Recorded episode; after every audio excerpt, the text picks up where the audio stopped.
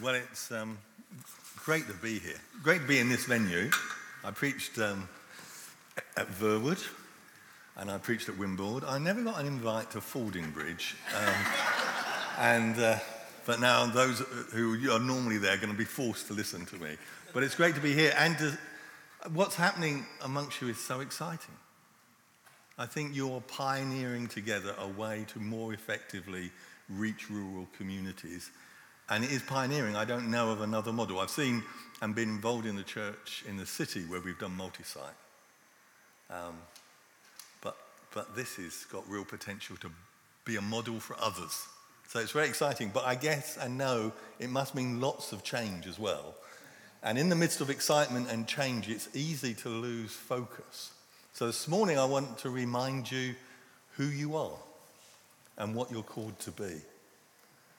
And uh, I wonder how you would finish a sentence in as few words as possible, which started, A church is.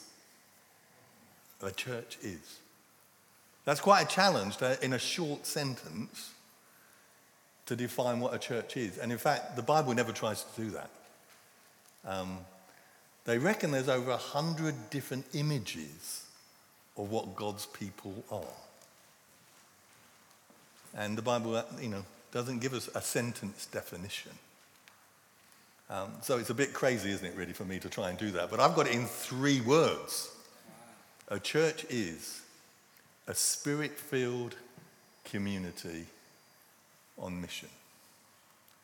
And I want to remind you that's who you are in God, but it's also what God's called you to be because it's easy to lose focus. So a church is. I, am not going to do it in order. So I'm going to. A church is a community. It's not an event. It's not a place you go to on a Sunday. It is a community. It's not a supermarket. Uh, there was a stage in a season of life where Val and I would do the supermarket shopping together. You know, I, it's when I went laying my life down for my wife. I was the chief trolley pusher. and we used to go on the same day about the same time. And I got to realize that there were some other people that turned up uh, on the same day about the same time. And you'd get to know them. You'd say, oh, I saw them last week. And then as you're pushing the trolley around, you'll you know, bump into them with your trolleys and you nod. And you have that look that husbands, I often found, we looked at each other and went, here we are again. and then you, you know, pay your money, you go to your car, you'll load up the car, and you see them. And as time went by, there was like a familiarity. You would smile. Uh, you might even say hi. As they drove out, they might wave as a sort of recognition, but there was no real relationship. There was familiarity. Do you know church can be like that? And people can treat church like that? I mean, if you went to the supermarket the next time and they said, Would you mind you like handing out the baskets at the door? Or could you help stack the shelves? You think, Well, I didn't, that's what I, I didn't come to do that. And you certainly, I'm not going to sit at the till and take the money. I'm not, mind you, there's not many people doing that nowadays. But that's like, that's not what I come. I come to get something, and I'm willing to pay some money to get that something, and then I go. Some churches are a bit like that. Some people treat church like that. We come, we take what's on offer, we might give some money to thank you for the service of what you've done for me. But there's no more depth of relationship or commitment. Church is not supposed to be a supermarket. You are not a supermarket. You are supposed to be a community, and you are a community. A church is not just individuals who love Jesus and follow him and come to the same building on a Sunday. It's a special type of community. A community where we do treat each other as brothers and sisters and we're committed in love. Jesus said this The world will know that you are my disciples because you love one another. That you care for one another, that you encourage one another, that you strengthen one another. And having been in a multi site church myself, I know there are particular challenges when you meet on different sites. I'm sure it doesn't happen with you, but you can get a bit competitive. Oh, why we go to, I think we're a bit better. Or um, you can, the opposite, you can be a bit feeling a bit inferior. And feel, well, I'm, we're not trying, you know, treated as well as the other lot. I mean, that happens in families, doesn't it? I had two daughters, they were always saying, You're not being fair. That can happen amongst even God's people, but that's not the way it's supposed to be.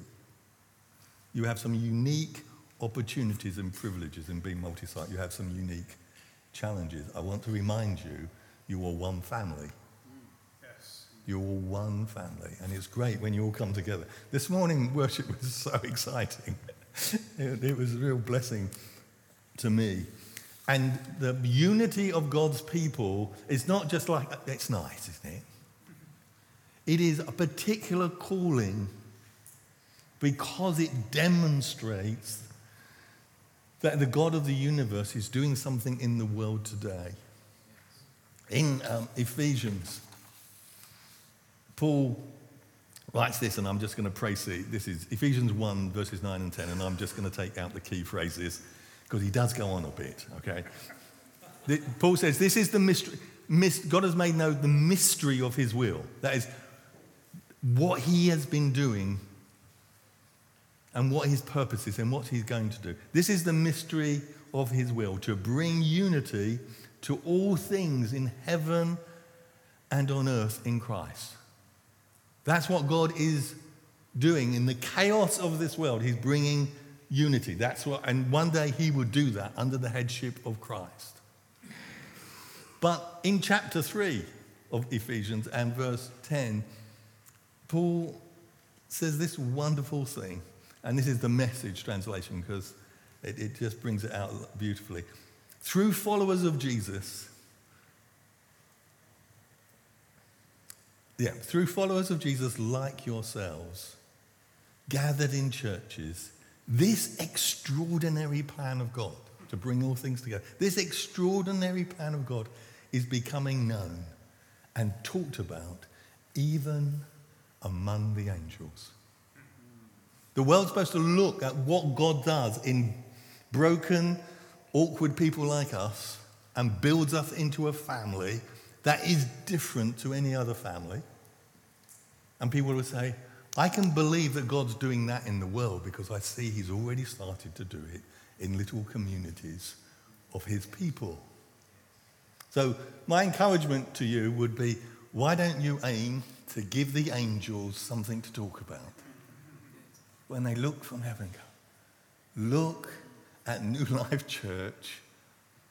It's a demonstration of the love of God and the purposes of God and if the angels are talking about it, then there'll be people in the world that are talking about it. In a broken, fractured world, they need not just clever words, they need a demonstration that a new way of living is possible.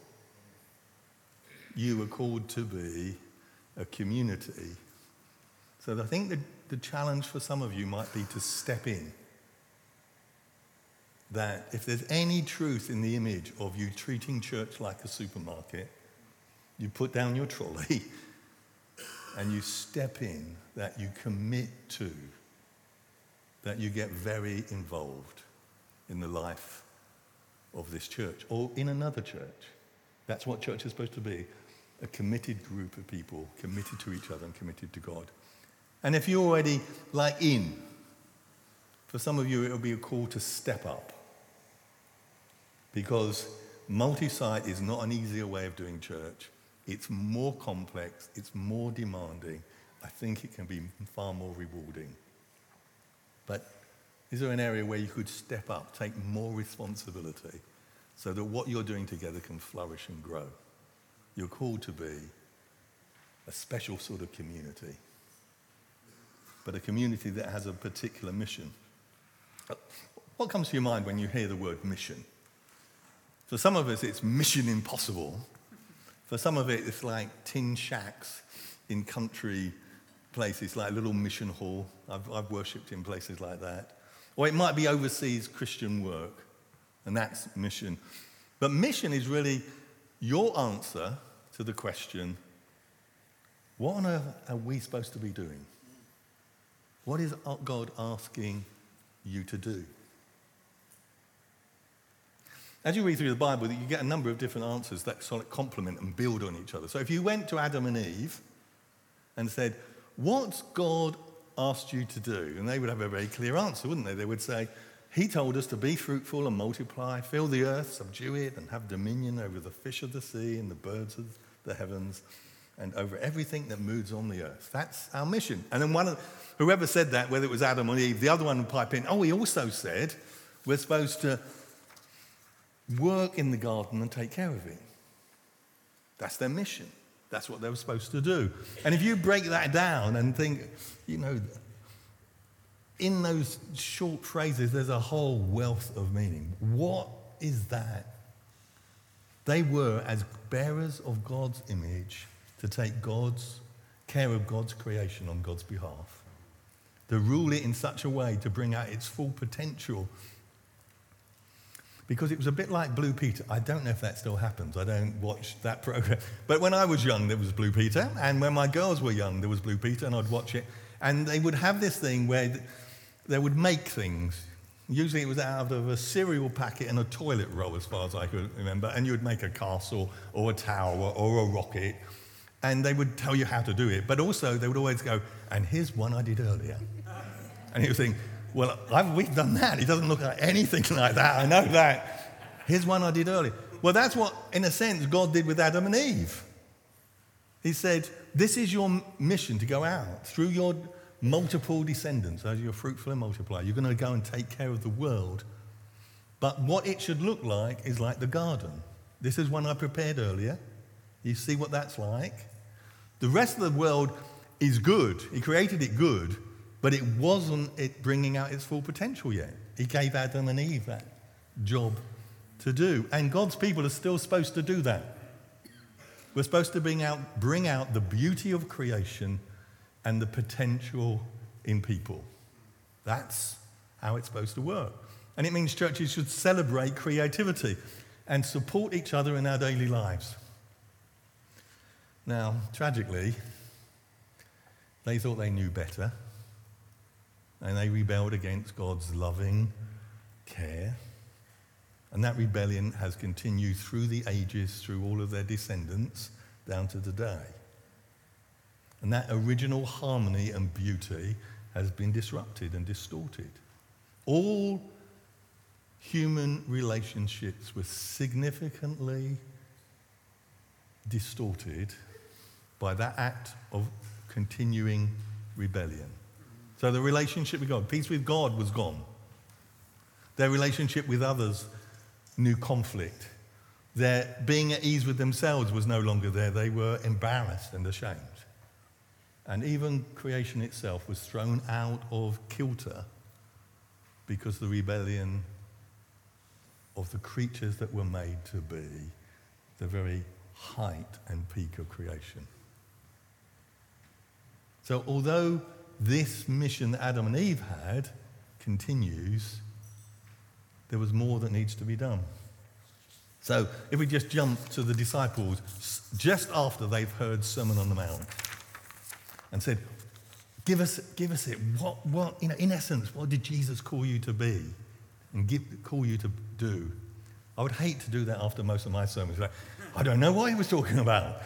But I imagine if you'd asked those disciples, they could have said, He said we should be the salt of the earth and the light of the world. And salt in their culture was used as a preservative, it stopped things getting worse. It was used a bit sometimes in the healing process, like, like with wounds, you know, you would put salt water in it to cleanse it out. And it was, like today, used to add flavor.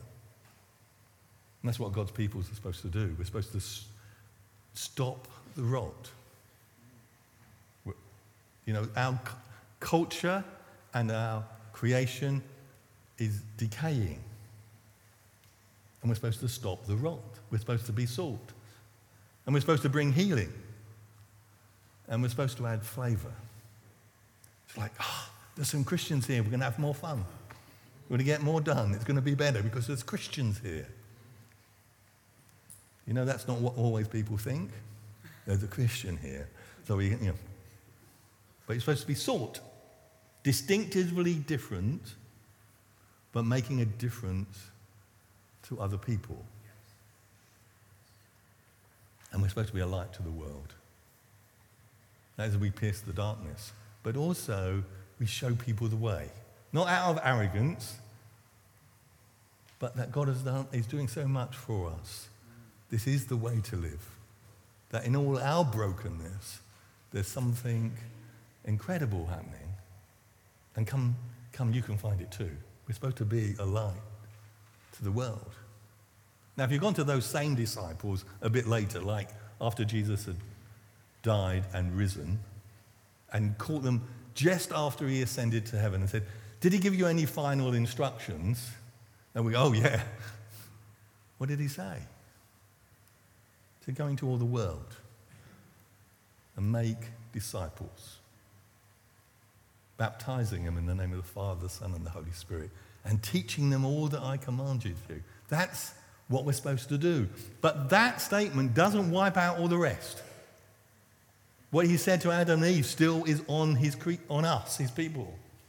What he said at the, at the Sermon on the Mount still applies to us. And this applies to us. The answer to what's the mission of the church is multi layered, but it at least includes these three things. And if you want a, my summary of that, if you put it all together, our mission involves care for the needy, being a blessing to others, bringing healing to bodies and minds and spirits. That what in every sphere of life we operate to bring out the beauty of what's there and bring out the potential in the people.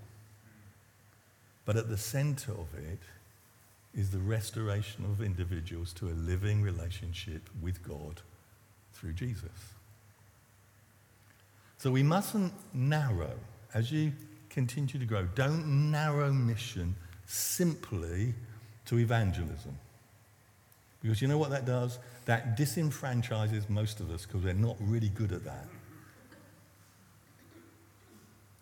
But it's, that's at the very center of bringing people to Him. But serving in your workplace and in your places of study, serving your family, being a blessing to your community, in every sense. It should be good news. We shouldn't just share the good news. It should be good news. There's a Christian here. I've got Christian neighbors. This is good news. I've got a Christian colleague. It's good news. Because we're called to be that sort of blessing. In practice, it means you've got to be a community that prays, and I'll say a bit more about that. A community that celebrates creativity, which means church should not be boring. I'm glad it wasn't boring this morning. Um, I don't know what it's like normally, but it wasn't boring this morning. we need to think through how we can be further equipped to be a blessing to others. As a community, we should look out for those most in need and seek justice for the oppressed. But never lose sight that at the very center of your passion is a concern to help others find God through Jesus. That means continuing to make sure that Sundays are an open and welcoming community. I, let me tell you a bad story about another church. Because I've been involved in training, lots of leaders know me. Do you like hearing bad stories about other people? and I went to this church, I won't say where it is. And, um, no.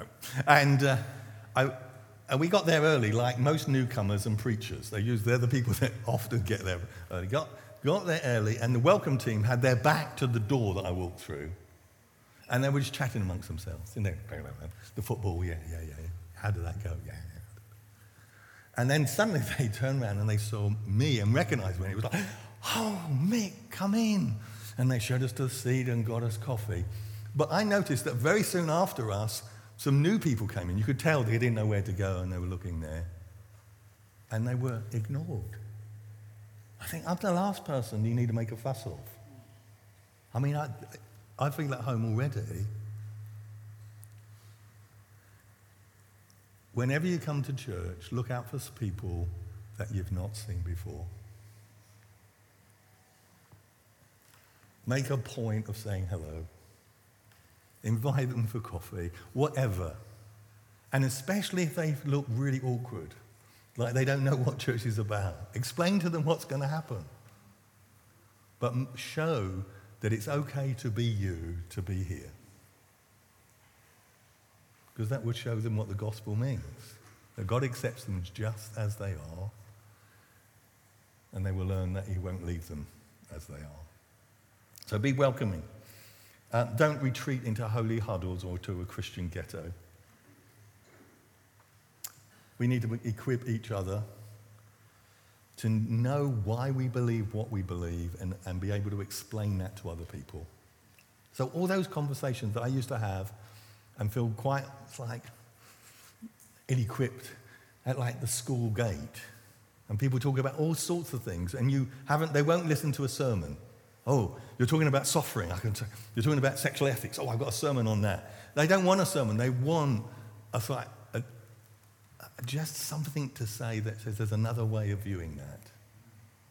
And usually, what I find uh, happens to me sometimes, I'm sure it happens to you, you don't say anything because you don't know how to say it well, right? And then you go away and feel bad. And then next time you have a conversation, you say, oh, well, Mick feels the same way as me because I was silent. No, no, I don't. We've got to help each other to be equipped for those, what I call the one minute or shorter apologetic. There's another way of looking at that. Jesus makes a difference to me, and I see that like this. We need to be equipped in that because it doesn't come very easily. And we've got to think of different ways to effectively share the good news of Jesus. So it makes sense to them. And they can give them the point there is a real decision to make about him and all that he offers. Brothers and sisters, you are on a mission. A mission to bring beauty out of creation, potential out of people. You are called to be salt and light in the world, and you are to make disciples. Don't narrow it down just to the center, but don't be polo Christians either, you know, with no center. There are Christian communities that are so involved in social action and caring for the poor, and they never talk about a personal relationship with Jesus. That's polo. They've got some things right, and they've got the most important thing wrong. You're on a mission. And boy, just ordinary people can't do that. So if you feel a bit intimidated, that's good because you're in just the right place for the last point of the message. it's not enough to know Jesus and have a good theology and to be a group of people that care for each other to fulfill anything like that mission. You've got to be spirit filled. That means to be spirit empowered, spirit directed. You've got to be spirit filled people, which is our inheritance in Christ. You know, the great difference between being an Old Testament saint and a New Testament saint is caught in a few words, in actually different prepositions that Jesus used. So you wanted grammar, didn't you, this morning? In the upper room, Jesus, preparing the disciples for his departure, says, You know him, talking about the Holy Spirit, you know him, for he dwells with you, and he will be in you. The change from with to in is the difference between Old Testament experience of God and the New Testament experience of God. There was a promise of the Father that in a sense, you get growing anticipation throughout the Old Testament. One day, Messiah will come and the Spirit will be given to all God's people. And that happened on the day of Pentecost. We are called to be a spirit filled community on mission. And that means it makes an enormous difference to our characters and our relationships. So, Paul, can you imagine Paul, especially writing to the Corinthians, pulling his hair out, can't you? That's like, me- talk about messy church, that's a messy church.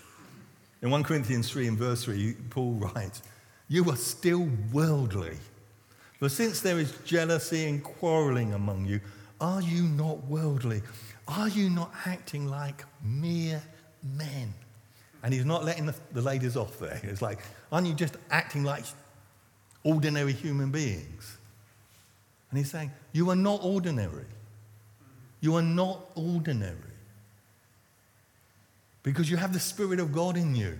You can't we cannot excuse, well, it's, it's just human. Well, you're not just human. You've got the potential to be vastly different, significantly different to what you were because you are being given the Spirit. You're not just mere men and mere women. Later on in the same letter, Paul says, Do you not know that the wicked will not inherit the kingdom of God? Do not be deceived. Neither the sexually, neither the sexually immoral or idolaters or adulterers or male prostitutes or homosexual offenders, nor thieves, nor the greedy, nor drunkards, nor slanderers, nor swindlers will inherit the kingdom of God.